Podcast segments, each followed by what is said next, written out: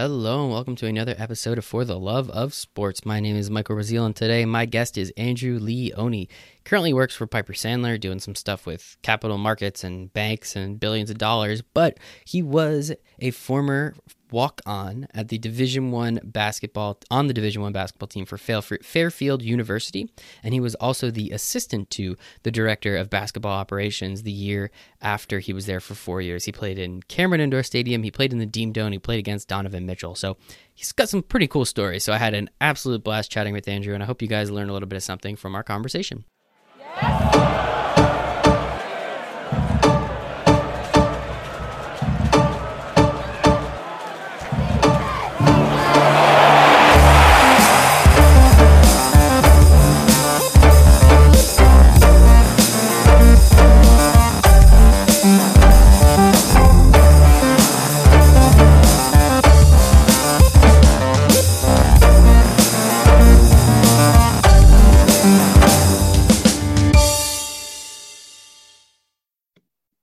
Right, today's special guest, we have Andrew Leone, currently works at Sandler O'Neill and Partners in the capital markets and equity research side of the business. I don't know what any of that means, so I'm excited to learn a little bit more about it.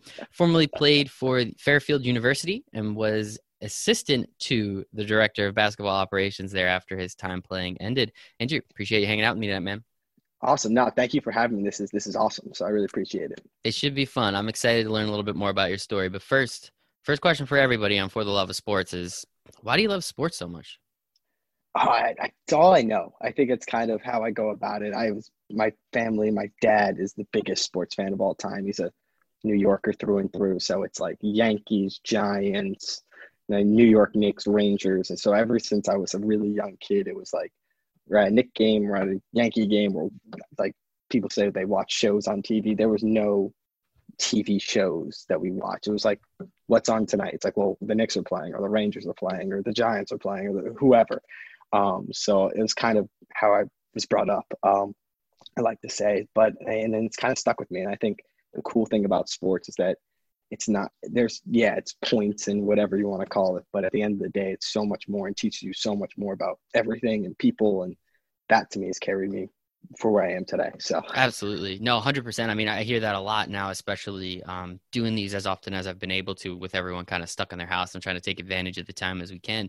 And that's what I hear a lot of. It's a lot of the community aspect. It's a lot of learning, the competition, and it's it's really just getting better and kind of like having to go through those hard patches. I did an episode a few months ago um, with Amanda McGrew. She created her own application. She's a basketball player, played uh, Division One as well and she made a great, great point where she's like, well, sports, it's the only place where you're forced to get better at things you're bad at because you have to keep playing. If you're bad at dribbling with your left hand, you have to learn how to dribble with your left hand if you want to continue to play basketball. And it like it was such a like a, a of course kind of statement because even if you're in school, you know, I'm bad at math. All right, you're going to slack at math and you're just going to do more language arts. Like it's just like, okay, you kind of accept it. But sports is like the only thing where you don't accept it, especially if you want to continue to play it. Yeah, and especially for me, kind of getting into a little bit about me, but I was always a bad student. um, bad student, but like I kind of sports kind of kept me going in a way, and I think that I mean middle school and high school, whatever, I was never the top in my class. There was none of that. Um, I was trying to fight for the bottom, but it was kind of like, all right, well, I mean, how did I get through X, Y, and Z? I, can I take that and put into a classroom setting? You know what I mean? School never came easy, so reading and all it was like it was always like all right how do i make this a game? And how do i try to make this? So it's instead of being like oh this is math homework. All right well how do i get this amount of problems done x amount of time to kind of challenge myself? Which is awesome. And again like you said translates through everything so. i love that man. And yeah I, my, my household was the exact same way. Um, if the mets weren't on we would watch the Yankees and root for whoever was playing the Yankees. Um, if there was just a random basketball game on, my mom doesn't even like basketball, but if there was sports on, she would watch sports over anything. So growing up, that's all we watched too. And now I have two TVs. So when sports are on, I can watch all the games I want. So it's uh, it's kind of funny how that stuff flows through. So it sounds like your parents were on the same kick my parents were. As I said, we were Mets. Sounds like you were Yankees. We were Devils you were Rangers. Yeah, we, um, yeah. we, didn't really care too much about basketball. We were a lot more college basketball. Um, but at least we agree on the Giants. That's nice. No, there we go. What college? What college basketball team do can I ask? So yes, and I have to preface the story. I'm a very big Duke fan, very big Duke Okay, fan. Love That's them. fine. I, and it's fine. with you. But but there's a story behind it, right? Like I didn't, I wasn't a front runner. My mom, we used to watch Duke all the time. I mean, they're nationally televised like every other day, so it is what it is. But we would watch them all the time because my mom had two cousins that were actually in school when I was really young, when they were going through that like two, 2000 and 2001, those two runs. She had two cousins that were in school there. So we would watch, and she'd like make the joke. I mean, I'm like eight years old, and she'd be like, "Oh, maybe we see Aunt Tammy and Aunt Cheryl. Like maybe they're gonna be there." Um, they never were, of course. Like we're not gonna see them on TV, but like that was always it. And then you know you're a young kid, so you like rooting for the team that wins. And I think in 2001 is when they won the national championship, so that kind of got me got me going. And then that's kind of it's. Uh, I'm I'm very grateful that I'm a Duke fan for that reason, uh, because they're like the best team I root for, which is kind of nice. So it's good every Wow, once in a while. That's awesome. We we were lucky at Fairfield. We played Duke at Duke when I Wow. was uh when I think I was a sophomore. So the year they won the national title with Jahlil, Mhm. Justice, Tyus, and all of them. And I remember we had like a shoot around, and it was only us and Cameron indoors, and like it felt like a little kid in a candy shop. And then you see the Corey, like you see it on TV. It's like Coach K Corey, and then when you're like standing on it, it's like you get goosebumps. And I I'll tell you this to anybody, but they play every time we touch right before the game starts at every Duke game Mhm. and it's like the corniest sixth grade dance song of all time, like all time. And I've never gotten more scared, or not scared, is not even the right word, but like more jitters to play a basketball game when every time we touch, the whole place shakes. It's unbelievable. Like the That's floor is awesome. moved, and you're just like, where am I right now? Like this is number two Duke, and everyone's dan- jumping and dancing to every time we like. You think it would be like kind of like something else, and it's Yeah. not, and it's, it's hilarious. But no, That's they beat us by they beat us by 50. Um, we were close at halftime. The wait stops. We were we were down 14 at halftime, and they ran an out of bounds play, and Justice Winslow caught it for an alley oop at the buzzer, and it was one of those plays where he caught it, and you were like, only a dude who's going to play in the NBA could have caught that, and we all just kind of we ran to halftime. We're like, I don't know how you, you, I don't know how to stop that one. Nothing you could do about that, man. That team was so much fun to watch. Um, that I mean, I there there's certain teams that I love, and there's certain teams that I kind of just forget about. Um, like the Austin Rivers team, hated that team. He sucked. I hated having him on the team. All he did was shoot the ball, but then he redeems himself the whole season. He's terrible, and I hate him. And they lose in the, the first round to number fifteen, whomever Lehigh. I think, which is really Lehigh, funny yeah. because we're up here in the Northeast. Lehigh is literally like 35 minutes from where my parents live. So everyone's like, "You're a loser, Mike," and I'm just like, "I know," but at least he shot that shot over Tyler Zeller in the um, and and in North Carolina to beat them at the buzzer. That was awesome. So that's the one good thing he did. Uh, but yeah, man, there's just certain teams that I've fell in love with, and other teams I'm like, eh, whatever that team. Because like I'm not a huge fan of the one and done. It's Mhm. not like I all my favorite teams were those older teams like Jon Scheyer and Nolan Smith. They're there for like four, three, three, four years, so you really get to like see them kind of grow. I know it sounds a little corny, but you get to see them grow and get better as players and this, that, and the other thing. And then there's some of these one and done teams where my favorite player from that Duke team was Quinn Cook. Like again, four year player. Matt Jones hated him his entire career, but for some reason that year he was good. It was like it was just kind of cool how all that stuff like came together at, at certain times. And now it's these like total one and done teams. But um, I mean, last year with, with Zion, I mean, everybody loves Zion, man. That was the best. That was awesome. It, it was fun just to watch him. He's a freak. It's like there's no other way to kind of put it. And you just sit there and like I'm like an average American. I like to try to say like I mean I'm kind of corny. And that dude is just like, how are you 275 with a 48 inch? Right. Like what what are what did you eat that like my Captain Crunch my Captain Crunch berries didn't give to me? Like come on, man. Right. That is funny, dude. Yeah, but awesome, man. Congrats. I mean, that has to be like, like Cam being a Cameron crazy has always kind of been on my bucket list, and I think I'm a little too old for it now. I could at least go to the games. I don't think I could break into the student section though. I, I, eh, I'm gonna tell you, there were some people there who were like, it was the second game of the season, and there were everyone like hated us, and it was like we were a school from the middle of nowhere of Connecticut, and like they knew our whole roster, who we dated, and like you're like, Whoa. what? What are we doing? Like, what? do you- They have like they have a sheet supposed they give out of on like every player on the other team. I'm like, this is just, it's it, it's kind of funny. And we were lucky at Fairfield because like kind of those games in the beginning of the season, bigger schools play the smaller schools. So I, I, we got lucky. We played Duke my sophomore year. We played at North Carolina my junior year when they lost to Villanova. So they had like Marcus Paige and all of them. And then my senior, we played Dennis Smith and NC State. Wow. Um, so we kind of we kind of lucked out. We did like the triangle of North Carolina. I don't know how it came to pass, but um, it was kind of fun to do that. And there was no place like Cameron Indoor And the Dean Dome is awesome and it's big and it's huge. You look up and there's a jersey that says Jordan on it, and you're yeah. like, why am I shooting free throws in what the is, same what's place? What's going on here? yeah, definitely, definitely shouldn't be here. Um, but I mean, it's just kind of an awesome. That place is one of a kind. I mean, there's no way to replicate it. There's no way. There's you kind of. It's a, it's an old gym. You know what I mean? There's nothing yeah. really pretty about it. Um, but it's a it's a nice. It's a kind of it's a it's definitely a home court advantage. It's a fun. Oh yeah. To, I mean, if they can intimidate you by playing every time we touch, they have something's going on there. Uh, yeah, it's something in the water. I'm telling you. Um, awesome. But, uh, Thank no, you for that story. I really appreciate that. I didn't expect that coming in. This is great. Now I learned a little bit more about Duke. I love that, man. This is good stuff. And Justice Winslow kind of just put you guys to sleep at halftime, which is, hey, I mean, it happens. What are you gonna do, right? Next game. Next game. I mean, short term, short term yeah. memory. Losers ball. Losers ball. We got this. so I have a question for you, and actually, it's kind of uh, it's it's funny how this works. So every year I do go. Um, Duke essentially plays at least one game in Madison Square Garden every year. So I go every other year essentially. Um, and one debate that I've heard in New York a lot is is New York City a baseball city or a basketball city? And out of curiosity, you being there much more than I am, I'm kind of curious. You're a basketball guy, but like you know the Yankees and the Met. Like you tell me, what do you think? Which one is it? If you're a New York City kid, it's really hard to play baseball.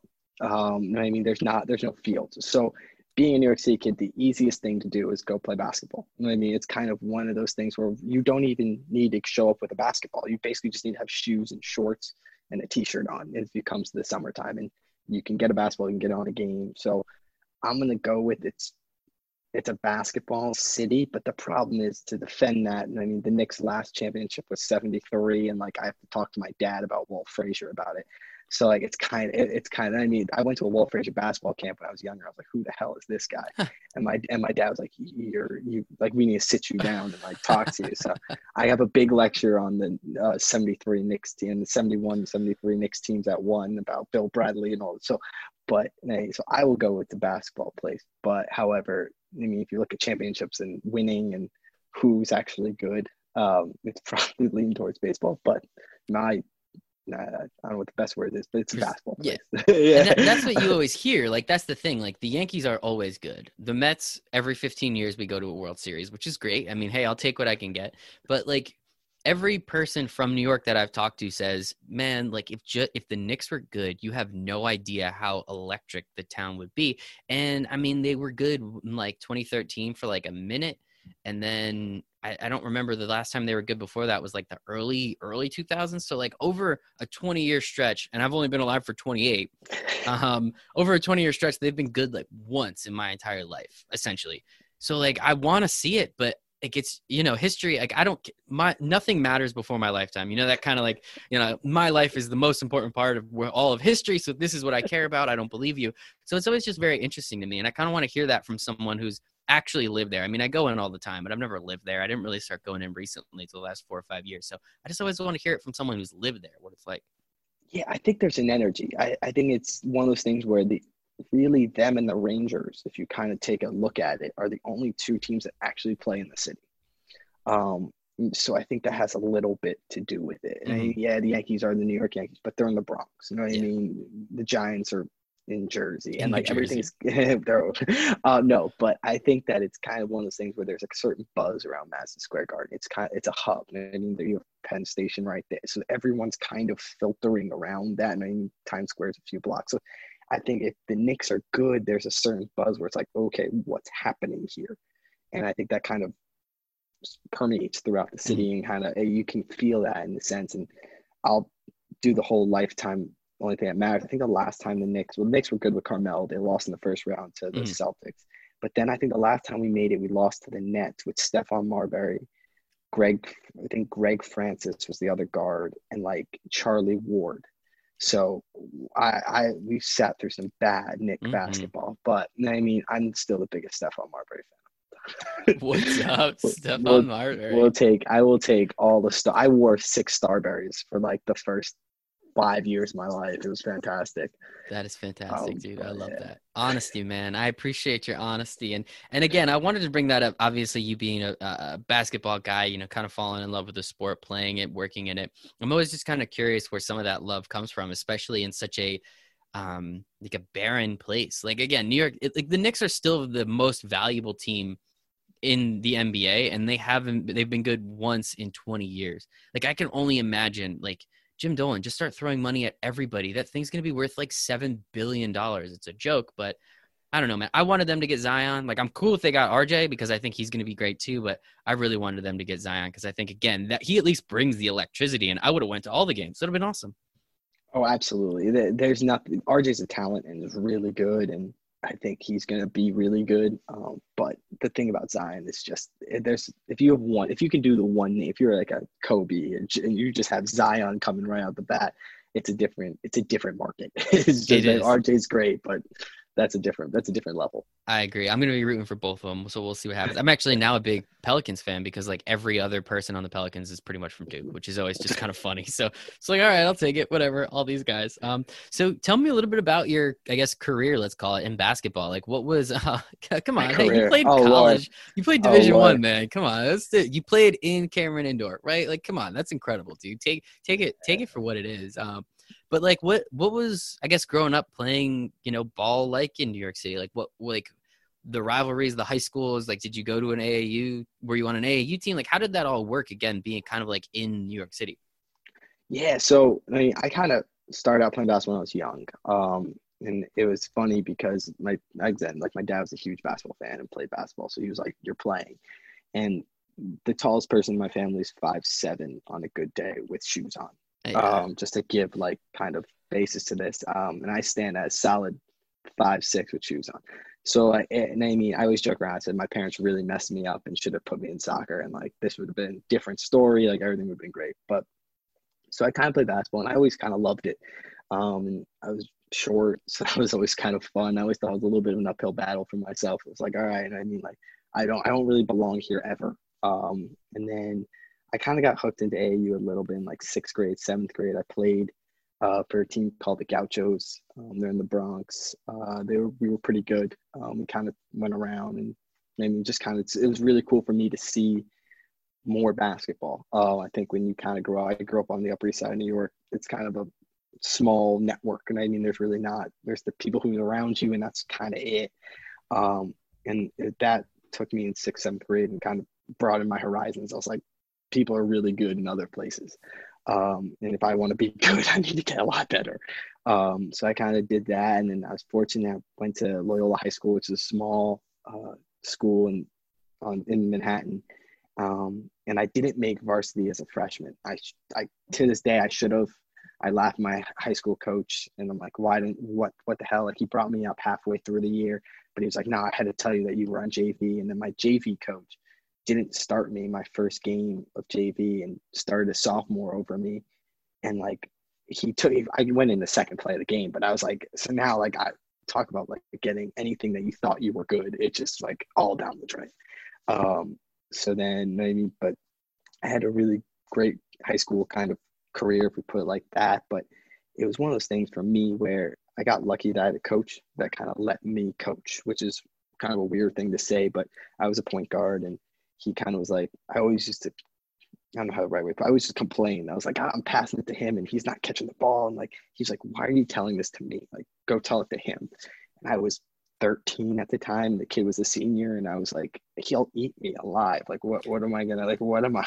I'm gonna be like, dude, you gotta catch the damn basketball. Um, he's like, no, you gotta talk to him. So I think at a young age, it kind of taught me how to control a game and kind of how to see a basketball game from a point guard perspective and how to run and coach a team and how to put people in places to succeed. Um, so I think I was really fortunate in that sense to have a coach that allowed me to do that. And as I got older, junior and senior year, it was kind of like, hey, wh- what do you want to run? What do you mm-hmm. want to do? So that almost put the onus on me. And like, I probably shot the ball way too much. And I tell it to all my, I say, I apologize to all my high school teammates still. Um, I'm like, I'm sorry, I I didn't know I, mean, I was doing. Shooting the ball is the fun part, right? Like that's that's, that's, why we play I, basketball to shoot. Oh, oh, trust me, I'm not I, am not passing any of them nowadays. But um, it, it was kind of it was it was funny, but it was it was interesting to me how to learn how to kind of control that basketball game. And as a 16, 17 year old kid, giving putting being put in that situation, it, it allowed me. I always say that really allowed me to play college basketball um, because I'm I'm not I'm, fast, but I'm never the fastest. I can definitely not jump the highest. I'm a shoot. I can shoot the ball, but I wasn't the best. Like I wasn't 99%. You know what I mean? And to try to make a layup at any level at my height was like you're going the ball's going out of bounds or somewhere else. So stay out of the paint. Um, but I always say that of, that allowed me to play college basketball. So it allowed me to get on the court and see the game and understand if I came off this, how do I read everything and what's there and what's not. And that that mm-hmm. was my little that was my edge is probably yeah. the best way to put it. Um, so you're just, I mean, you, it sounds like you were pretty, uh, pretty smart dude. And I mean, at 13, if you're starting to play with, you know, juniors and seniors, you're clearly doing something right, man. And I think, I think it's kind of funny that your coaches are like, yeah, let's not like, let's not get, let his head get a little too big. Let's just make sure he knows his place in the hierarchy, even if he's really good. Let's sure he makes, he, he knows his place. Oh no, I, I thank them. I thank them now when I go back, and I'm like that. It gave me a little bit of fire, and it gave me an edge, and it gave me something where it's like you're not that good. you know what I mean? Like you got to work, and I mean there can't be times where someone's outworking you, and I think that that that carried and brought me to college. and I mean, I, as a walk on, I didn't have a scholarship. Sydney kind of knew who I was, and Sydney Johnson's my basketball coach.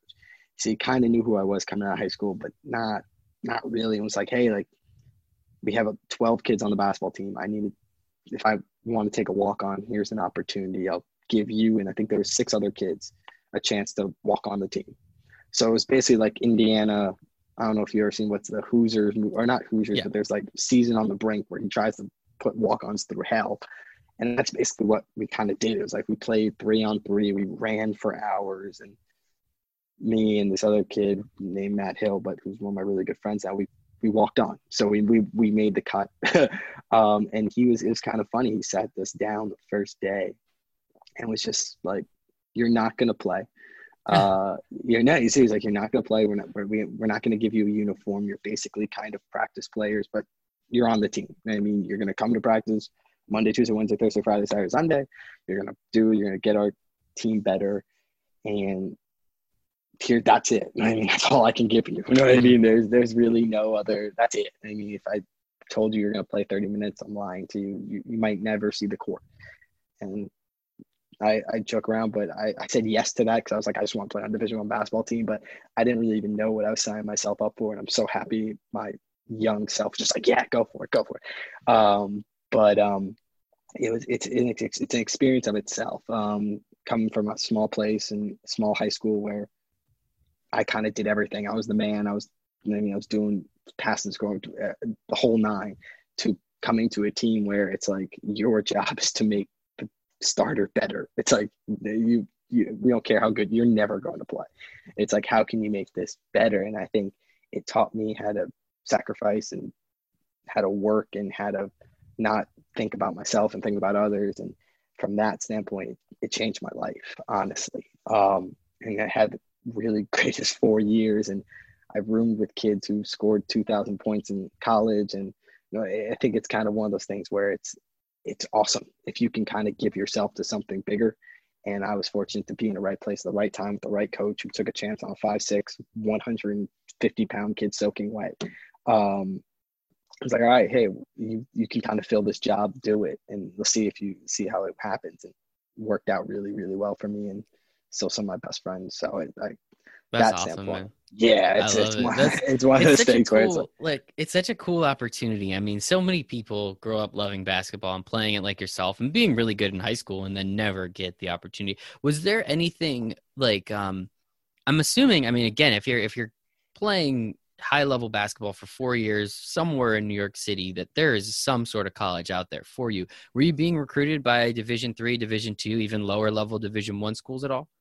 Yeah, it was it was a lot of Division three academic kind of schools and that NESCAC league. Everyone was like, you can go play there and have a great time and do all this. And I don't know, I had this little bug where it's like, I want to play Division One college basketball, and I don't know why, and I think it has a little bit to do with my stubbornness. Um, but it, it was one of those things where I kind of wanted to play and compete on the highest level against the best people. Uh, that's always been my best, been my thing. It's like, give me your best, and I want to try and see if I can beat you. And if I can't, I mean, but I'm gonna go down swinging. Um, so I kind of was like, it's Division One or bust, which is not the way to look at it. if I kind of Yeah, rerun, I guess the clock. 18 year old Andrew, maybe he uh he could have opened up his search a little bit more, but I respect it at the same time, man. Hey, you're the guy that played Division One basketball, not me. So like I think that's still impressive. No, I, I- uh, I definitely opened up my search. Was definitely should have been done. And I laugh about it now and all that. And see, I have a lot of friends who played in Johns Hopkins and all these other schools where I have really, really good basketball players, and I was just naive. it's like, why, why didn't I, why didn't I do this? But maybe if I look back at it now, I wouldn't. I still would do the same thing. So That's awesome. can't- and I have to assume if you're losing by 50 points at some point Duke, did you get into that game at all?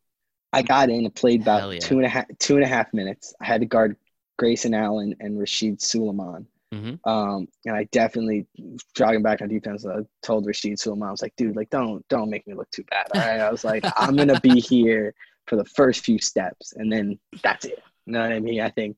And he laughed. And I was like, all right, All I'm right. glad we're on the same page here, buddy. good, and then he caught the ball and he passed it. And I was like, that's Appreciate you. Come like, on, man. that's Just that's why we're friends. give me a bad pass. See if I can steal it. I'll let you block it on the other end, but let me have the steal, man. Let me just have the steal. Like that's that's funny, dude.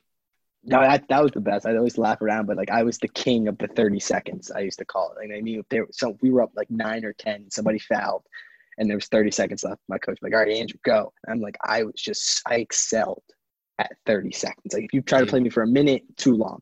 But 30 seconds, like I I knew what to do. I could control it. If we got a rebound, we weren't passing, we were holding the ball, we were on defense. Don't foul, just look pretty. Shoot over me. I mean, I might have given up more three pointers in college because people like I'm, they would just shoot over me. But I'm Yeah. like, we're not fouling. We're not fouling. We're doing our job here. We're letting the game end.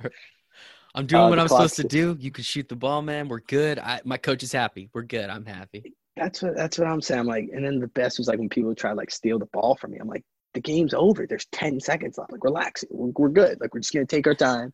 Uh, no, but it was uh, no, it was great. It was it was a That's lot of fun. Yeah. Did you did you score in the Duke game? Did you take a Didn't shot? see. I didn't score in the Duke game. I did. I got lucky. I got fouled against Notre Dame. Uh, against not Notre Dame, North Carolina, Okay. and I made one of two free throws. Um, so I'll I'll take that. Um, you know what I mean? But I was shaking. Oh my god, because I was like, I'm gonna be the dude who got. I'm gonna be the walk on who got fouled at the Right. Dean Dome and didn't score. I'm like, Oh. oh, my god, and I missed the first as- one. Oh man, that's. Pr- I was gonna say, did you did you miss the first or make the first? But Missed man, the that's back- pressure, dude. Back rim the first one. I'm sitting on the free throw line. I'm like, my parents are here. I bet they're videotaping this, and like, what what are they gonna? They're gonna now have to go around showing all of their friends and like my family. We're gonna go to family dinners. Like, hey, look at Andrew missing free throws, and like I'm gonna have to talk through that. I was like, God. Yeah. Yikes, man. But But, hey, you scored. It went- how many people on planet Earth? How many people on planet Earth can say they scored in the Dean Dome? Not that many. When you do percentages, I- it's not that many. I don't know, but uh, no, I'm, I'm glad the second one went in. I was, I was like, I prayed. I was like, thank you. I was like, I'll do whatever you want for me. Um, but uh, no, it was, it was, it, it was an experience. So Congratulations again. I know we're, we're No, talking a lot about it, but I just think it's so cool, dude. Like I, I don't get to have these conversations too often, especially about something that I love. So I, I- I think it's great. You know, again, I think it's really cool that you did what you did, and, and especially how you did it. I think is the most important part. So during your four-year stretch, uh, as you said, you you played occasionally, King of the Thirty Seconds, Mister Thirty Seconds. I don't know if that's the best nickname to give somebody, but whatever fine. we'll roll with it we'll roll with it and so at what point did you start to think about i mean as you said like in high school you were really lucky um, we're very grateful that your coaches put you in the position to start being that on-court coach at what point in college did you actually think about being like legitimately entertained by the opportunity to coach a basketball team at, at some level Yeah, I, probably my sophomore year. Um, there's a coach and named Jim Valvano. If you're a North Yes. Carolina person, you Jimmy have to V, know yeah. who exactly. So I kind of, I got hooked onto him. I don't know how. Um, probably that I speech would- that speech is incredible Their speech, yeah. i and cry then- every time i hear it i love it it's, it's incredible It's it's the best, and I'll tell you funny. So every before every college basketball game. I don't know why I became superstitious. Like we had walk on track, so I would listen to it before every walk on try. Then I made the teams. I was like, shoot, I gotta keep doing this. So I listened to that speech before every single basketball game for all my four years. But um man, that's a lot of tears. I like that. A lot of it's a lot of it. it's a I respect it. It's a lot of it's a lot of never give up. You gotta think, laugh, cry. I almost can do the whole thing verbatim. It's bad. But um it, it's kind of one of those things where got hooked onto him. I got hooked onto the whole don't giving up. I, I thought he was kind of funny. I like the way he kind of looked at it. He has a million quotes, but I I was like, all right, well, I kind of like how he did this. I mean, I, I kind of like how he, I mean, took a bunch of kids who didn't weren't that good, made to the second round, and brought them all way. I'm like, that's what I want to do. I want to be able to kind of motivate and maybe reach this potential that who knows we could ever reach. And so I started kind of looking into. It. I was like, all right, this is really interesting. Then, I mean, coaches at Fairfield were were the best. I mean, Sydney, I had Mitch Buonaguro, Tyson Wheeler, all these really, really great college basketball players and college basketball coaches um, kind of took me underneath their wing. So I, when I was at Fairfield, my job was basically the scout team. So we would do the other team that we were playing all their plays, um, which was an opportunity for me, which was awesome because I got to learn. Yeah. 98 different offenses throughout my maybe four years. So I kind of I used to go home after go my dorm after we practice and write down all the other opposing team plays. So now like, I have books in my room where it's like all of Fairfield plays and then all of our Manhattan, what Manhattan ran. And like, I can still tell you if maybe the ball goes into the overload versus Manhattan, they go man to man and it's like crazy stuff. But it, it was really fun for me in that chess game of how to like figure it out. You know what I mean? What, what's going to happen in the game? All right, you have a game plan, you go in, we have a scouting report, and then you get there and it blows up in your face. Like, what do we do? And I really enjoyed that trying to figure it out. Um, so it was like my sophomore year. Then I got lucky in my junior year and senior year. My coaches allowed me to help out with scout. So I was breaking down film. I was helping out with the scouting reports, kind of doing buying the back office stuff of the scouting reports, which was really interesting again to see how how it all came together. I mean, when you're a player, you, you kind of get handed a scouting report, there's film, you're like, all right, this is cool, but you don't know what goes into mm-hmm. making this. And I mean, how many games you got to watch to know these are the six plays that they run more than any other play. Um, so I got a chance to do that my junior and senior year. Um, and I, I always call it like an internship to coaching basketball. Um, but then they kept me on and that's kind of where I was like, and, that, and at that point, I got the bug. I was like, this is this is what I want to do. This is this is it. I mean, this is it for me. No other job. I don't care. Joke around my parents like, oh, you're you're in business school. I was like, yes, I don't care. It doesn't matter to me what my GPA is. I'm coaching basketball, whatever. And they're like, all right, whatever. Um, young Andrew was kind of stubborn, man. I'm still young Andrew. I, I like to. I'm trying to hold. I'm holding on to young Andrew as long as I can. Um, but uh, I'm learning like my back starts to hurt now. like young age mm-hmm. going, but um, sooner or later I can't walk. But we'll get to that at a different point. But no, and then and I fortunate enough then I got to stay on staff um, after my time playing, and it was it was an experience like no other. I mean, again, again, I learned you're spoiled as a player because you just walk out of practice and if we have a road trip, you go to the bus and the bus is there, and then there's food on the bus, and then you you go to the airport and like the tickets are there's a plane like, there. How did right, the plane get there? Right, right. No, but it's it's so funny because I mean you don't think about it as a player. You're kind of it's like, all right, I got to pack my bag, let's go. And then when you're on the other side, you're like, I gotta make sure the bus is on time. I gotta make sure the food pickup is right. I gotta make sure we printed out all this stuff and make sure all these kids brought their passports. And like, and you're just like, before road trips, you just like sweat because you're like, do we have the uniforms? Like, do we have this? And when you're a player, you're like, oh, I'm just getting on the bus and like throw my headphones in and fall asleep. And you're like, there's so much more to this other side. That's funny, um, dude. So yeah, I, mean, I think it's awesome that your coaches gave you that opportunity because clearly they saw something in you. I mean, I'm sure you you went up and asked, or, or maybe there was just an organic conversation that happened there.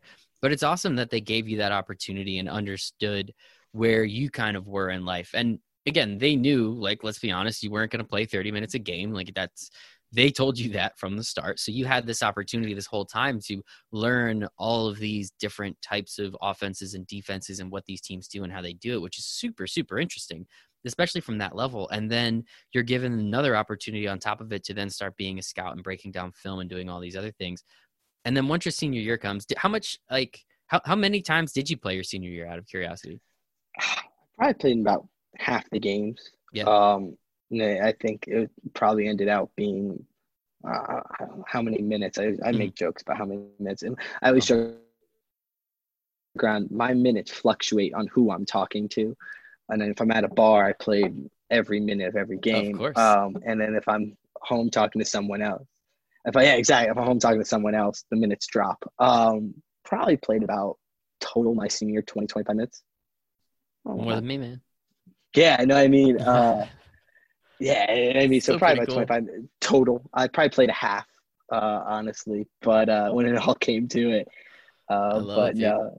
That is still that's still really cool though. But again, you're given that opportunity to do more, and you could have probably just said no and just continue to do what you were doing. But obviously, you took the initiative, and you're like, "Yeah, this sounds great. Let me learn all this, and then break down the film, and then figure this out, and then spread this." Because as you said in the beginning, your coach told you your job is to make everyone else better. Um, and it really sounds like you took that to heart, and it really sounds like you went and did everything that you possibly could to make that happen.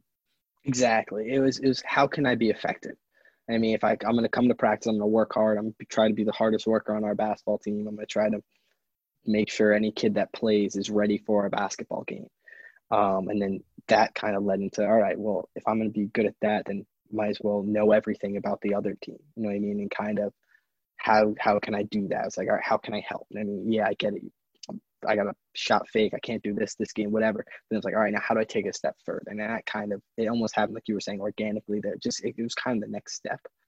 Um, and it was fortunate again that they, they were like, sure, if you want to do this, yeah, help out. And and I did a good enough job that they kind of kept me in the loop. And I mean, mm. I, I, I understand that if I did a bad job, they wouldn't let me do it again. Right. Uh, so I got, I, I hit, I hit the mark where I had to hit. And, and again, they were patient with me and understanding. I bet my first scout was not as good as my last one. um, but uh, maybe I think they, they kind of stuck with me and gave me confidence to understand what I was doing. And that allowed me to do it pretty well mm-hmm. at the end of the day. Yeah, and I think again, so you're you started to um, the the story kind of bled a little bit from from your senior year into that first year out of school and where you were the assistant to the director of basketball operations which I, again i just think it's a hilarious title because i've been watching a lot of office recently um, but i hope you can it says you're laughing at it too so it's all cool we're all on the same page yeah, here it's good. it's it's great no i i, I loved it I, it was it was so much fun i we so when i got this to the i was kind of too young to be the director of basketball operations honestly i was graduated college at 21. So I basically was a 21 year old. My birthday's in the summer, so I just turned 22. And like for me to try to run a Division One men's basketball program, like I would have been running around in circles. I was running around in circles as the assistant. So I was imagine if I was like my head would have just been like on a loop. Um, so I'm, I'm very fortunate to be the assistant to director basketball operations. when I, I look back at it. So so what does what does a director of basketball operations at a division one school like fairfield and i'm sure it's going to be different in all these other schools but like what what was the job of the person directly ahead of you and how much of that trickled down to what you were supposed to do so the person directly ahead of me is our mutual friend Steven. So Steven oh, okay. was the was the director of basketball operations, and I kind of worked together with him and worked for him.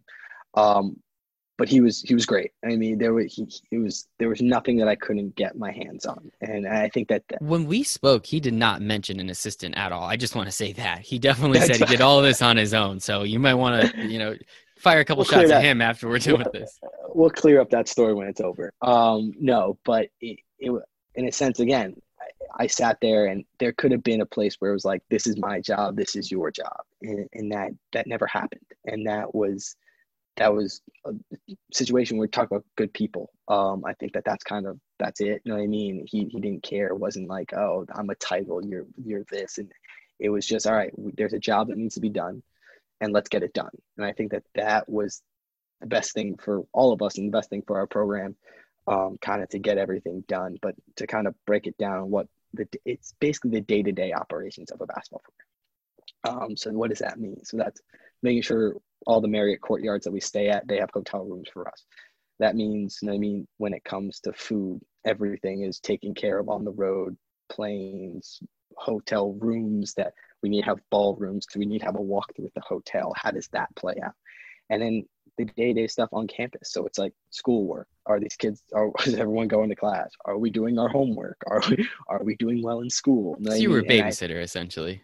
Yeah, you can you can put it the right way like that. But I, I, think I think all I think all coaching is a little bit of babysitting. Yeah. I mean, if you look at it, these parents give you give you mm-hmm. their kids right and you, you kind of have to and they are 18 some of them right 18 19 i did some dumb stuff at 18 or 19 i'm sure it would have been dumber stuff if i was you know a legitimate athlete right uh, oh my god no it's some of the stuff that comes through you laugh about um, you're like oh really um, but i mean i had a soft spot because i went there so i was like i did that um, but um, no it was so it's kind of it, that, to me it was fun you have a really great relationship with the players because I mean, I, I was so young and I was only removed that some of my teammates were still on the team. So I had a really good relationship in that sense. But also, you're kind of there in their lives. You know what I mean? If someone needed help with something, you're kind of the fall guy on it. So, and the fall guy's not the right word, but you're the target person. And that's, that to me was really cool. And then when it comes to the coaching side, you're helping out with all the scouting reports. You're helping out with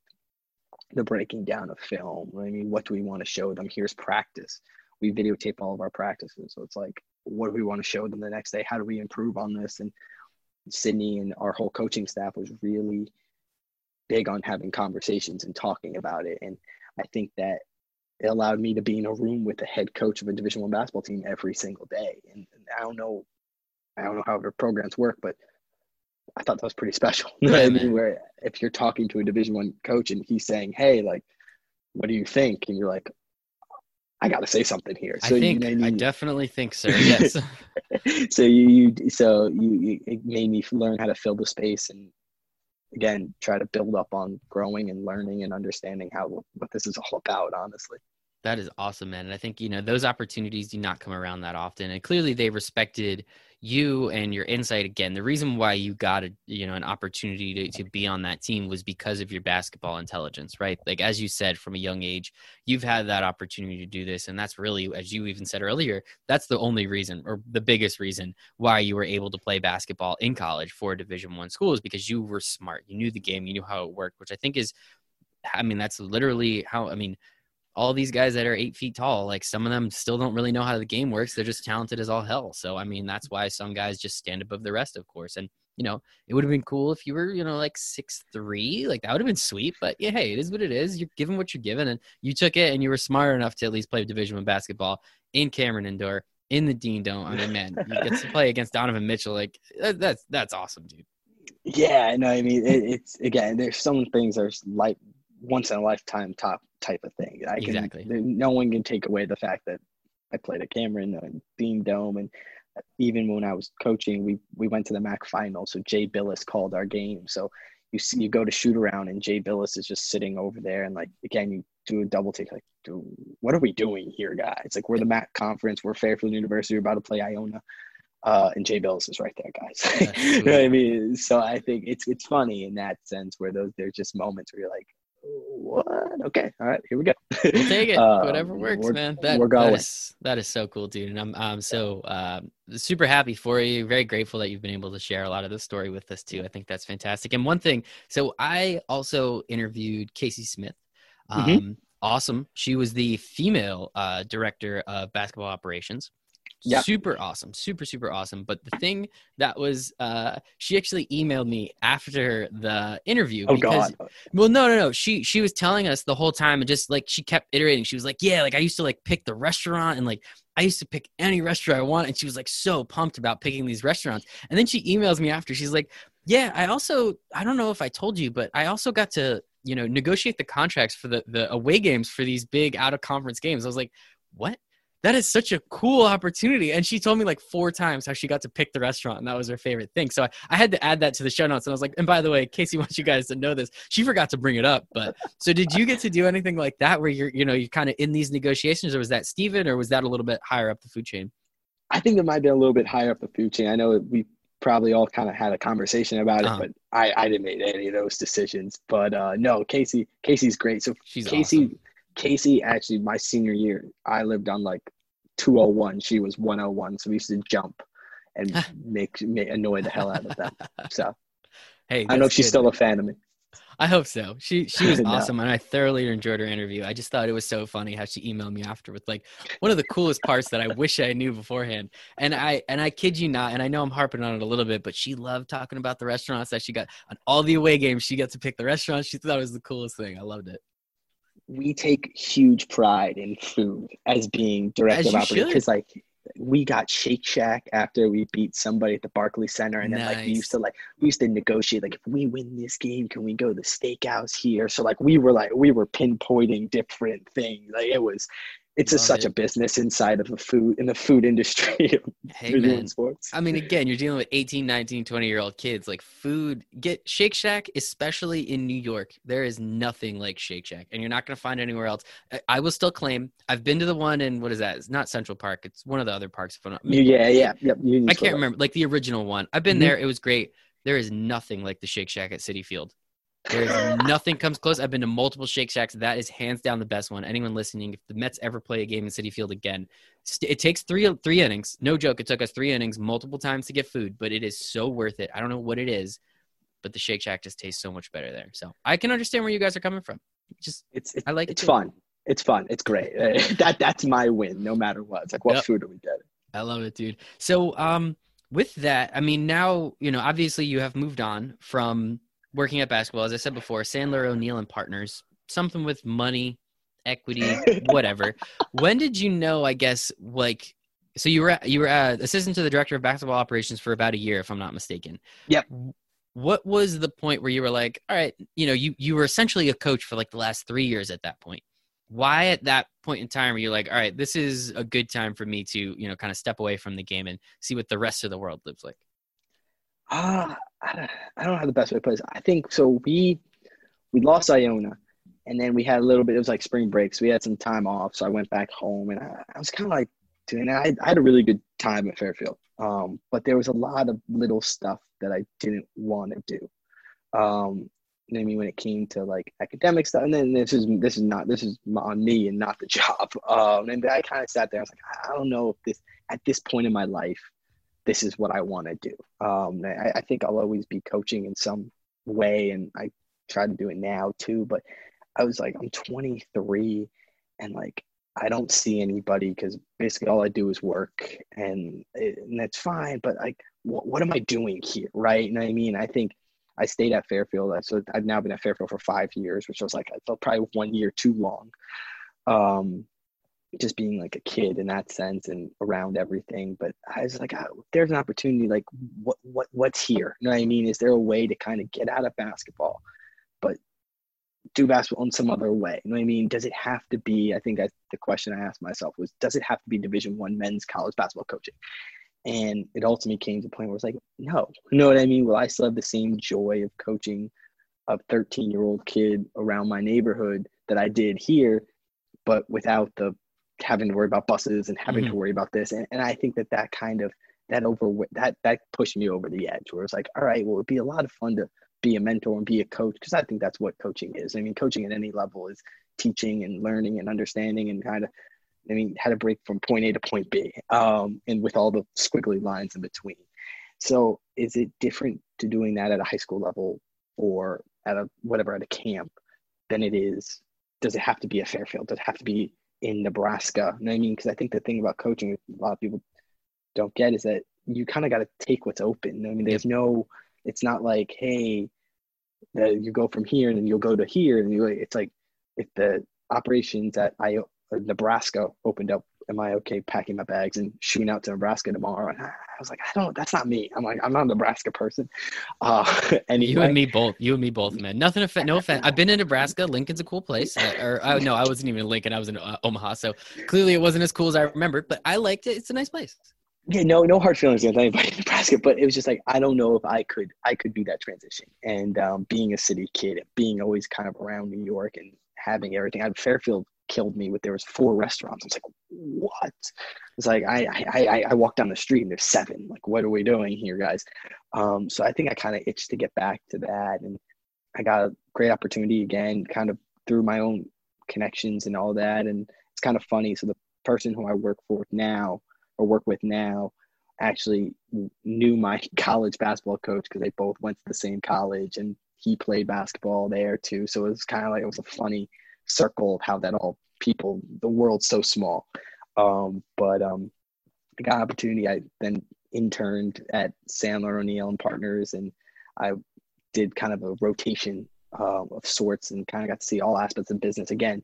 Like I think I said earlier, I never thought I would go into business and kind of sit there and be like, I, I was joking around in school. It's like, yeah, I'm never going to need to learn how to do this, blah, blah, blah. And now two years later, it's like I'm sitting from like, oh, I really wish I paid attention to accounting. um, it's like, come on, Andrew, you got to know this. Um, but um, and then I landed now, and I've been there probably about a year and seven months almost.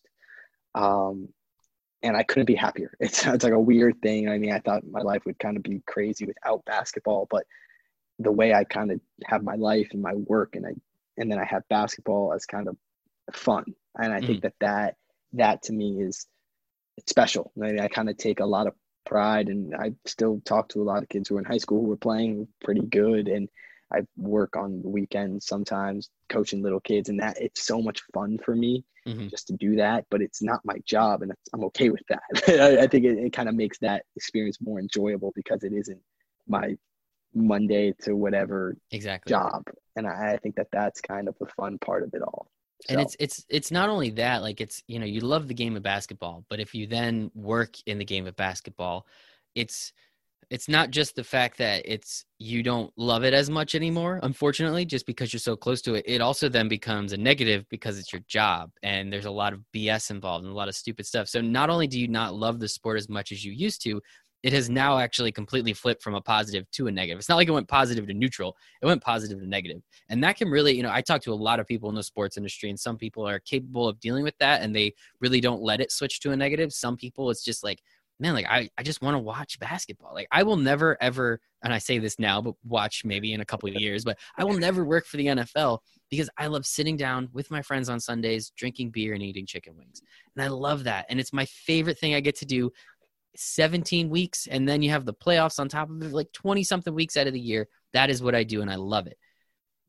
But I'm sure if the NFL came knocking and they said you want to start a podcast, I'd say yes. But but until then, uh, if if anyone out there knows, but um, no, I mean it's just one of those things where like it, I don't want to then work for the NFL because now I don't get to enjoy it as much, and now it's work. Now maybe I love the job, but whatever. But you kind of know what I'm trying to say, right? Long winded, exactly. but I think you got it. No, exactly, and, and I think that it almost I mean a lot of circumstances and everything, and again opportunity in the business world to work for Sandler O'Neill and now we're Piper Sandler because we merged.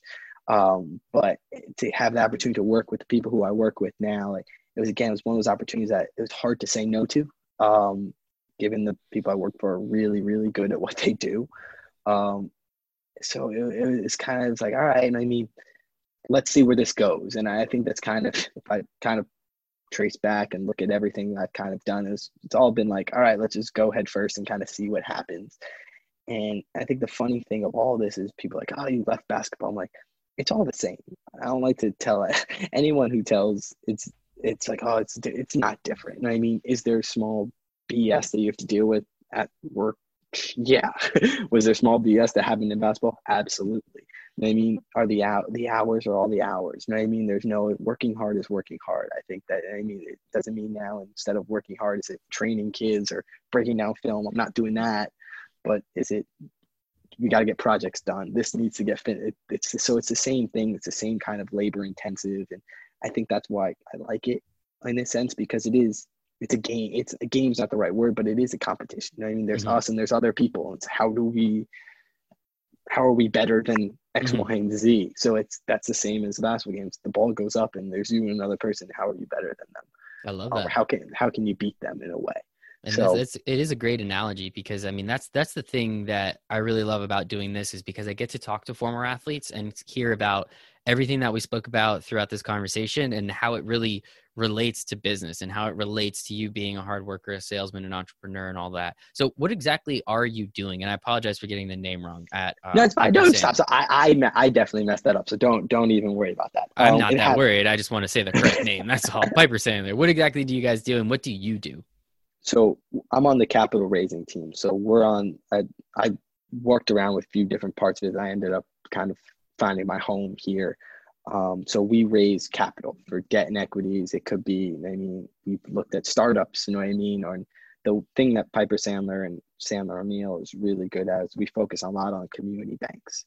Um, so that's basically your banks that aren't your JP Morgans, your Bank of Americas. They're they're the mom and pop shops, and they mean a few billion, a few million, a couple hundred million in asset banks um, that are all around the country, um, which I did no clue they existed. Um, and it's kind of fun now when you drive, you're like, oh, wait, I, I know I've heard of that bank before. Um, that's just drive right by before. But um, so we, can we raise capital um, using different instruments uh, in that sense. But it's, I don't need to go too great into detail to it, but I think that it's, it's a, it's a lot of fun. And my job is kind of, um, kind of I'm an analyst. So basically, what it comes down to me is our team is really good. Um, we've done a lot of deals, and we continue to do a lot of deals. And my job is basically help out anywhere I can. Um, and this is a business where you, there's no real timeline for it. I mean, it's not mm-hmm. like sports where it's like I hit 34, my legs get out, and like I, I got to end because um, I can't play anymore. Mm-hmm. So this is kind of a long. This is like a the long game. Um, so I, again, like I'm fortunate to work with really smart people and they always tell me it's like just take one or two things a day. And I mean, yeah, there's gonna be work. I'm gonna have to make spreadsheets or whatever and do all that, and that's fine. But it's like, how do you listen to these calls with these? They're doing these deals, and you're like, holy cow! Like, whoa, wait a minute, what? Um, so, and I mean, my job basically is to make sure everything runs. Um, and it's kind of it's funny where it's I mean, my assistant director of basketball operations kind of went hand in hand with this and being a walk on went hand in hand with this because it's i mean is my name going to be anywhere? Absolutely not and it shouldn't be. But i mean i think I, I have a role to make sure the bus gets to the next stop and i and I mean i think that's it's a really fun job for me to do at this moment in my life and this time to learn and understand it all and kind of see a big vast different way of doing a lot of different things. Um, I mean, the amount of deals that I've been fortunate just to see and be a part of is crazy. Um, so I think that I'm lucky in that sense just to be there. Um, but it's it's like how do we get from point A to point B with no speed bumps? And my job is to make sure there's no speed bumps. If there's something that needs to get done whatever hours, I'm going to do it. And I think that that's that's kind of how we get done. And yeah, there's a lot of other things. There's pitch books and the whole nine, but I think probably the best way to describe it's we get from point A to point B, and it's my job to make sure that any bump or block that we hit, we can get through pretty easily and quickly. And I think it's it's great. Thank you for giving. You know, my question was going to be, what did you learn from your previous roles in sports, and you know, as the assistant to the director of basketball operations, and what you did in those roles? But you were able to give us some of that information already, which I think is really important in understanding how people can take what they learned in sports and utilize it in the you know quote unquote real world. You know as you said like a lot of people can't play competitive basketball after 30 um, that means you got another like 60 years to go, man. And like some people, it's unfortunate. A lot of people don't ever find anything else to do and it sucks. But thankfully, you've been able to find something that you thoroughly enjoy doing. As you said, at this point in time, obviously you expect to, and, and, and I hope that you hope to rise the ranks and start being, having your name on some of these deals because you've been able to learn so much. And she's like, Hey mom, I just brokered like a one billion dollar deal. Like that's kind of cool. I've never seen nine zeros in one place before. But I mean, stuff like that is, is really cool. And now you have the opportunity to do that. And again, if, if you like like what you do, man, and you like working hard and you like it, I mean, shoot, nothing wrong with that. And and as you were saying, and, and this is going to be the next next question, like what what are you doing still within the world of basketball? As you said, you were just you're, I mean, you're teaching and coaching 13 year olds. Like, are you looking at the local high schools to get in on the JV team? Like, are you doing anything along those lines? Again, just keep those juices flowing a bit. Yeah, I, I think that almost makes me better at my day to day, my day job. um, I think that I'm fortunate. I my high school that I went to, I kind of go back time and time when I can, um, help out. And then there's another high school in my area who I've kind of known and been around the head coach with forever. So I help out their team too. And he sometimes lets me pray and play and practice. So that's a blast um, to beat up on 18 year olds. Um, but um, it's like it's your heyday all over. I was again. gonna say, you feel like a uh, real man again. It's, it's great, man. I'm freaking like I can do whatever I want here. Um, so that I mean that's a, that that was that's always a kick and a good time. And then I kind of got hooked into this program. It's called Dribble, but I mean I'll coach from nine to four on Sundays from first grade to eighth grade. Um, and it's a really good time and it's kind of fun and something I do and it's it's a, it's a, it's just fun, and it, it's not it's not one of those things where we're not gonna we're not trying to make the next Michael Jordan. It's just here. We're here to have a lot of time. We'll have a good time, and let's learn basketball and be good people and kind of do it the right way. And I kind of that that to me that's fun. You know what I mean? It's like I can have a good time. I can let my energy out and kind of go at it. But then I haven't really lucky and fortunate to get back and so Fairfield let me broadcast two of their basketball games this year. No way. So that, so that was awesome. Um, it was funny how that came about. It was I don't remember what holiday it was, but we, Monday was like off.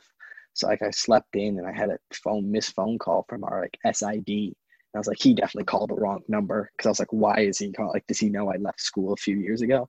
Um, and then he was like, he texted me, he's like, give me a call. So I'm like, uh, uh, hello. Uh, he's like, hey, like we were thinking about people who, I mean, our normal guy can't do it. Your name came up. Would you be interested? And like, I almost put the phone on mute and was like, how many people did they ask this to that it hit me? Because I mean, I'm a, I was a business major and business major in, in college. I mean, no broadcasting, nothing. And I was like, you sure you calling the right person, Jack? And he was like, yeah, no. He's like, really? So I went out and did two Fairfield games, which was really awesome. So that I mean that was kind of a different way to see the see the basketball game. I, I mean I, I was joking. I was like I saw it on the court, I saw it on the sideline, and now I'm over here, and now I got to talk about it. I'm like, this is something else. that was probably the hardest thing I've ever had to do. I know I didn't play that much, so I mean that, I don't count that too much. But I was like I was sitting there, and they were like three, two, one. I was like, wait, anything I say now is just going out to it's going out to the yep. public, which is not safe um, for me because uh, you never know what comes out. Um, but um, no, it was a really great experience, really fun, and I, I, think it keeps you in the sport and it keeps you around it. And I think basketball's almost everywhere, and uh, for me, it's it, how many things can I draw lines to about basketball? Mm-hmm. It's it, it's it's funny how it all it all kind of flows through and yeah, I'm lucky to still kind of get the niche that I want. Mm-hmm. I, and I think that's all I kind of want too. It's not like I need the whole, all right, division one, whatever mm. college. I mean, I think everyone, when, when I started, was like, I need to be the next Jim Valvano. And I was like, all right, let me just coach mm-hmm. and see how I can affect.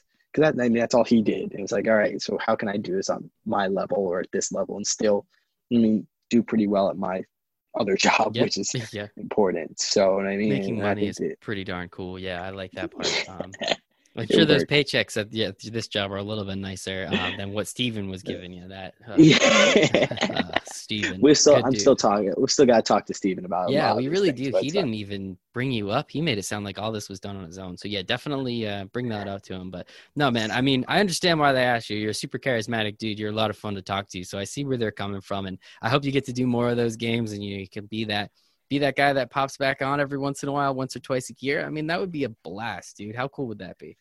No, it's awesome, and, and, like I think I have so much respect for what you do, and I mean this business because I didn't know anything about it honestly, and then how you prepare and how you kind of have to be on the spot and be ready to go with questions and answers, and there's no real time to think about it. I mean, mm-hmm. I think you can you can be prepared, but as soon as that light goes green, it's it's, it's got to go, and the, and I think that that is in a way really special, and, I you applaud everything that you do and thank you. and that whole business does because it, it really isn't it isn't easy. I think people think it's like oh they, they talk and it's i'm like it's a lot harder to get words out than you think. It it for me honestly it's like kind of it, it's just so much fun that i don't even think about it. Like i just get excited thinking about like awesome i get to ask him all these questions. I cannot wait. And then we it turns out we get to talk about duke for 20 minutes. Like it only just made the conversation better. Like how could i not be happy doing this on a daily basis? But i actually was very lucky. One of the first people i interviewed has um brought me on the team essentially for what he's doing. And he actually has a Sirius XM radio show.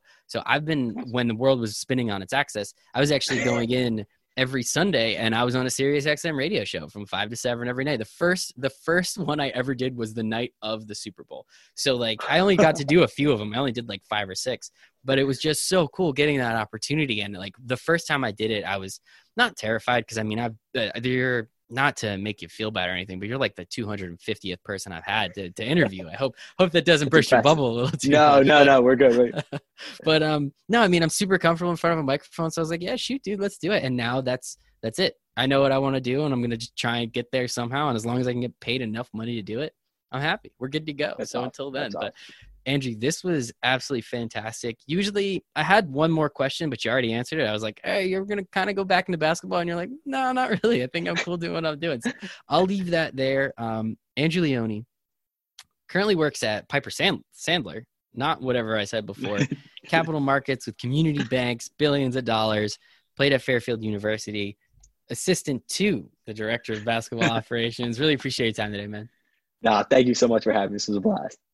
Thank you so much for listening to this episode of For the Love of Sports with Andrew Leone. As I said, such a cool dude. He was so much fun to get to chat with and learn about and understand where he's coming from and how he did it. So, very, very grateful for that. Please make sure to follow him on all of his socials. Everything is in the show notes.